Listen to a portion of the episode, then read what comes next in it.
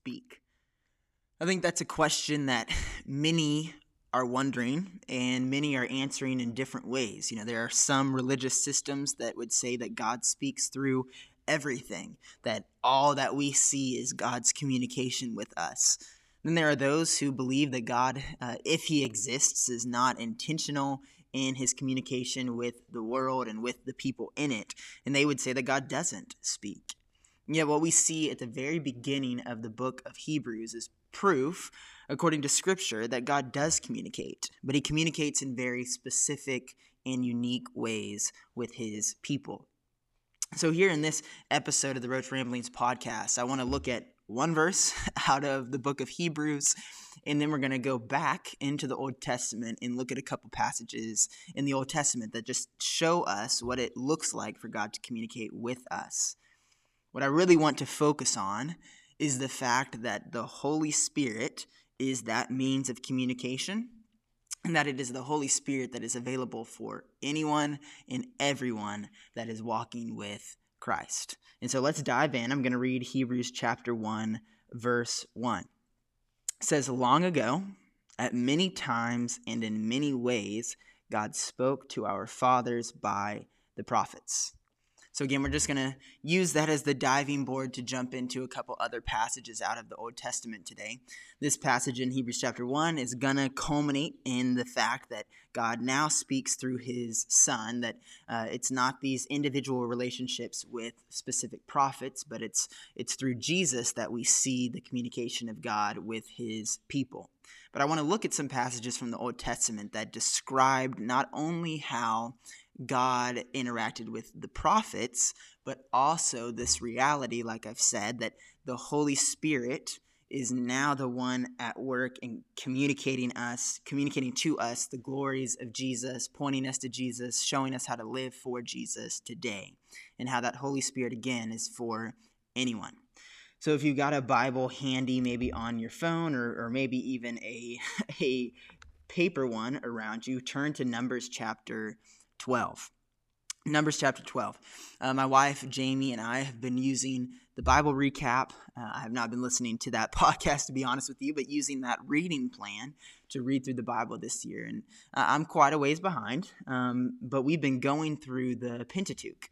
Uh, we did some Job, we've done some Psalms, but, but we've really been journeying through the Pentateuch, the first five books of the Bible. And I've just been reminded that these books that don't. Um, they, they maybe aren't emphasized very often in our modern church are so fruitful and so beneficial to the follower of Jesus. I've been, even this very day, this earlier this afternoon in my quiet time, I've just been struck by different passages out of the Pentateuch and, and how they are communicating to us today, how the word is truly living and active. And so, if you've maybe you've read Genesis and the first part of Exodus, but I would encourage you uh, that all of, all of the Pentateuch is really beneficial and fruitful again for the follower of Jesus. But here in Numbers chapter 12, there are two people named Miriam and Aaron who spoke against Moses. Who spoke against Moses. I'm not going to go too far into the background of what exactly is going on, why they're opposing him. You just need to know that Moses, hopefully you're familiar with Moses, this man called by God, the really the first prophet of God, who leads the people out of Egypt and, and now in the book of Numbers is with them in their journey through the wilderness. Um, they should be at this time, they should be in the land that God had promised, but because of their sin, uh, they are not. Well, actually, that's a, a little bit after this to correct myself on the fly here. Uh, they're about to show their sin and about to show why they don't enter the land of promise. But Miriam and Aaron oppose Moses. And I want to read verse 6 and then verse 8 of Numbers chapter 12. Right before verse 6, the Bible says that the Lord comes down in a cloud before the tent of meeting and he calls Aaron and Miriam to himself. And and I just can't imagine what that feels like. I remember when my parents would, uh, you know, say, "Hey, we need to talk to you." A lot of times that was good, good things, but a lot of times that was, "Hey, uh, you're in the wrong, and we're gonna gently show that to you." And so I can't imagine God coming down in a cloud and standing before the people and then saying my name and saying, "Hey, uh, we got to talk." And so they approach, in verse 6, uh, here's, what, here's what God says. Says, And God said, Hear my words. If there is a prophet among you, I, the Lord, make myself known to him in a vision. I speak with him in a dream. Listen to verse 8, or the first part of verse 8. With him, Moses, I speak mouth to mouth, clearly and not in riddles, and he beholds the form of the Lord. So we see this relationship that God has with Moses. Uh, and again, he, he God is calling Aaron and Miriam out for their opposition to Moses. But God says, listen, if there's a prophet among you, Moses being, I, I think, the first prophet in the scriptures, um, uh, if there's a prophet among you, then, then he has been spoken to by me. I've appeared to him in dreams. I've shared with him visions. In verse 8, he says uh, that, that if there's a prophet, I have spoken to him clearly. This isn't like riddles or interpretations. This is, I have spoken directly to him, mouth to mouth. And we see this throughout the story of the Pentateuch that God and Moses have a very personal, in depth relationship, uh, one that is just fascinating to see from the uh, outside looking in. But, but this was the role of the prophet.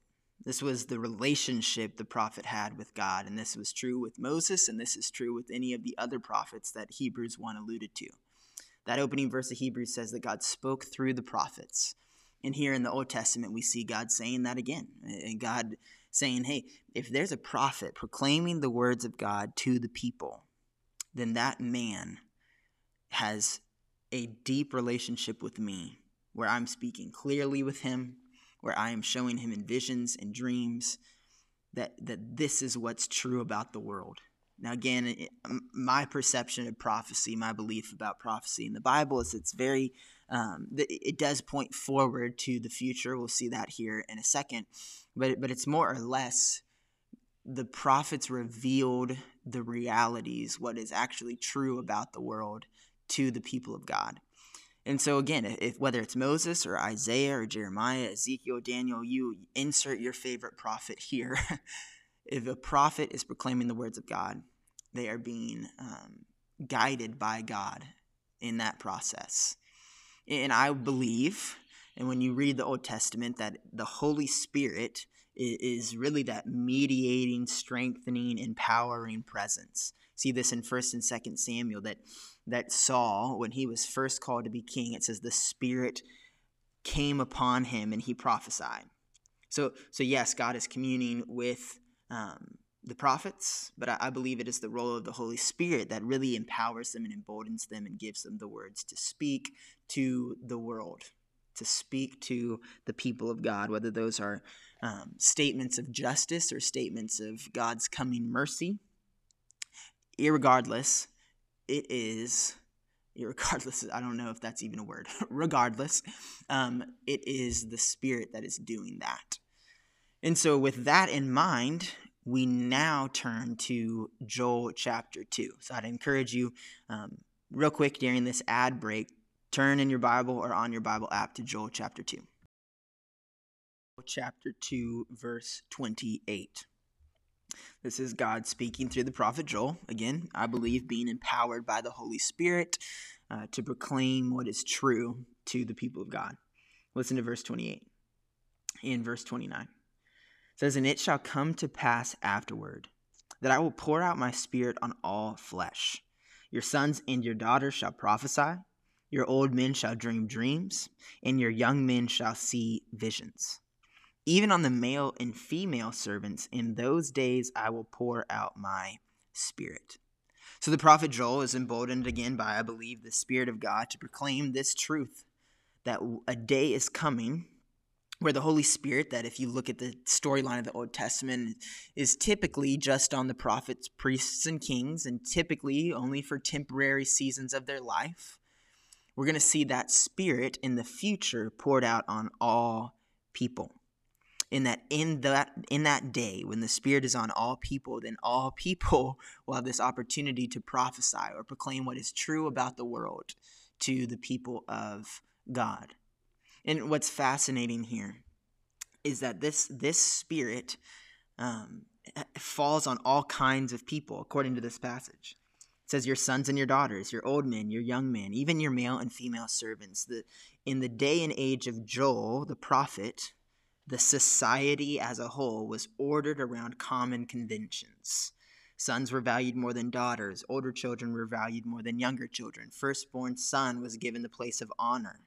Younger men were to submit to elders, and free people were certainly more valuable than the slaves in this culture that Joel is prophesying in. And yet, we see from this prophecy that God is in the business of turning that on its head.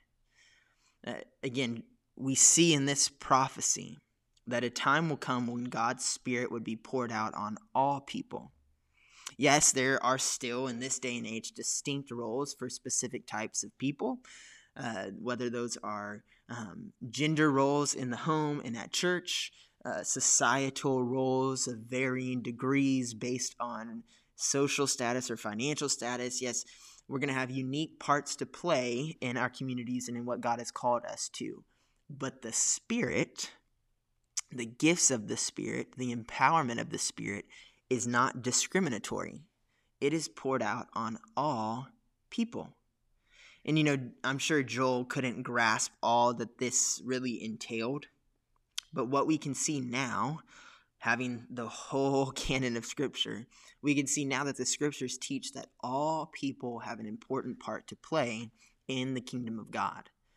You know, this prophecy has a pretty clear fulfillment in Acts chapter 2 at Pentecost when the disciples have the Holy Spirit come on them in tongues of fire and they start proclaiming the good news of the gospel to everyone in Jerusalem. And you see in the story of the New Testament after Acts 2, the story of the early church, that the Spirit of God that has been poured out upon them changes their lives and changes the lives of those around them. The, the Holy Spirit empowers them to make much of Jesus. Why am I sharing all this? Why did we use one verse in Hebrews to jump out into the Old Testament and talk about Moses and Joel? Well, here's what I want to encourage you with is that if you are listening to this and you are a follower of Jesus, the Spirit of God is upon you. And the Spirit of God can empower you and equip you to prophetically speak into the world around you. Now, I'm not trying to get into a big old long conversation about the spiritual gifts in our modern day and age, whether the gifts of tongues and healing and prophecy are still alive and well. Like, that's not what I'm trying to say. When you look at what prophecy is designed to do, prophecy is designed to tell the world what is true about reality, then you might not have what, you know, we can argue about as the gift of prophecy according to the New Testament but you do have the ability to speak prophetically into the world around you. We as Christians know what is true about the universe. We know what is true about this world and our part to play in it. You have people around you that you can be intentionally communicating those truths to. You have a part to play you if you are a follower of Jesus listening to this, then God has specifically equipped you and intentionally empowered you through the power of the Spirit to make much of him. Again, we'll see in Hebrews chapter 1 that it is ultimately uh, Jesus' life and death and resurrection, his teachings, his character that are God's most clear uh, speech to us. However, we can again be part of this, this people that are proclaiming the excellencies of Jesus into the world around us. When I think about speaking prophetically, uh, I think about simple, simple things. Uh, you know, for me, uh, again, I'm again, I am not trying to have a conversation about the the gift of prophecy. I am trying to just share that we can be empowered to speak prophetically, which you might think is the same thing, but but I'm just trying to avoid like a big doctrinal uh, argument in conversation. What for me this looks like is just when I'm having my time with the Lord. Um, sometimes a verse will jump off the page that I know somebody else could benefit from. Uh, as I pray for people, as I interact with people, I, I might start to see what they're going through, what they're experiencing, and and I can through God's guidance, speak into their lives. not through something like, oh, you know, I, I saw a vision of a bowl of mac and cheese, and it just made me think about how every good and perfect gift is from above, and you're one of those gifts, so be encouraged. That's not what I mean. Uh, I, I'm saying, like, when I see scripture, like, hey, here is directly, this is, again, another form of communication from God, and the Spirit enables us to understand it, and this spoke to me, and I just want to share it with you. That's what it looks like to me. Uh, and then you can kind of have a prophetic witness, sometimes even just with your actions. Uh, I was reading in the book of Deuteronomy, again in my quiet time earlier this afternoon. And in Deuteronomy chapter 12, it talks about the family. And in Deuteronomy chapter 12, verse 7, God says, And, and there you shall eat before the Lord your God, and you shall rejoice, you and your households, and all that you undertake, in which the Lord your God has blessed you. So, what, are, what is the family supposed to do on a regular basis? Eat before the Lord and rejoice as a household and, and reflect on all the ways that God has blessed our family. So in a world where TV dinners and sitting on the couch and you know we've got sports every single night and so we're not gathered around one another in a world that has a that has a system and a schedule like that even just eating together and inviting others to come and eat with us. And in our mealtime conversation, talking about the ways God has blessed us this week, that in and of itself is again prophetic. So don't think that if you're not a pastor, you don't have a part to play in the purpose that God has for his people. The Holy Spirit is not discriminatory, the Holy Spirit is for all. And the Holy Spirit is going to empower you and embolden you to speak prophetically about the kingdom of God in the way of Jesus.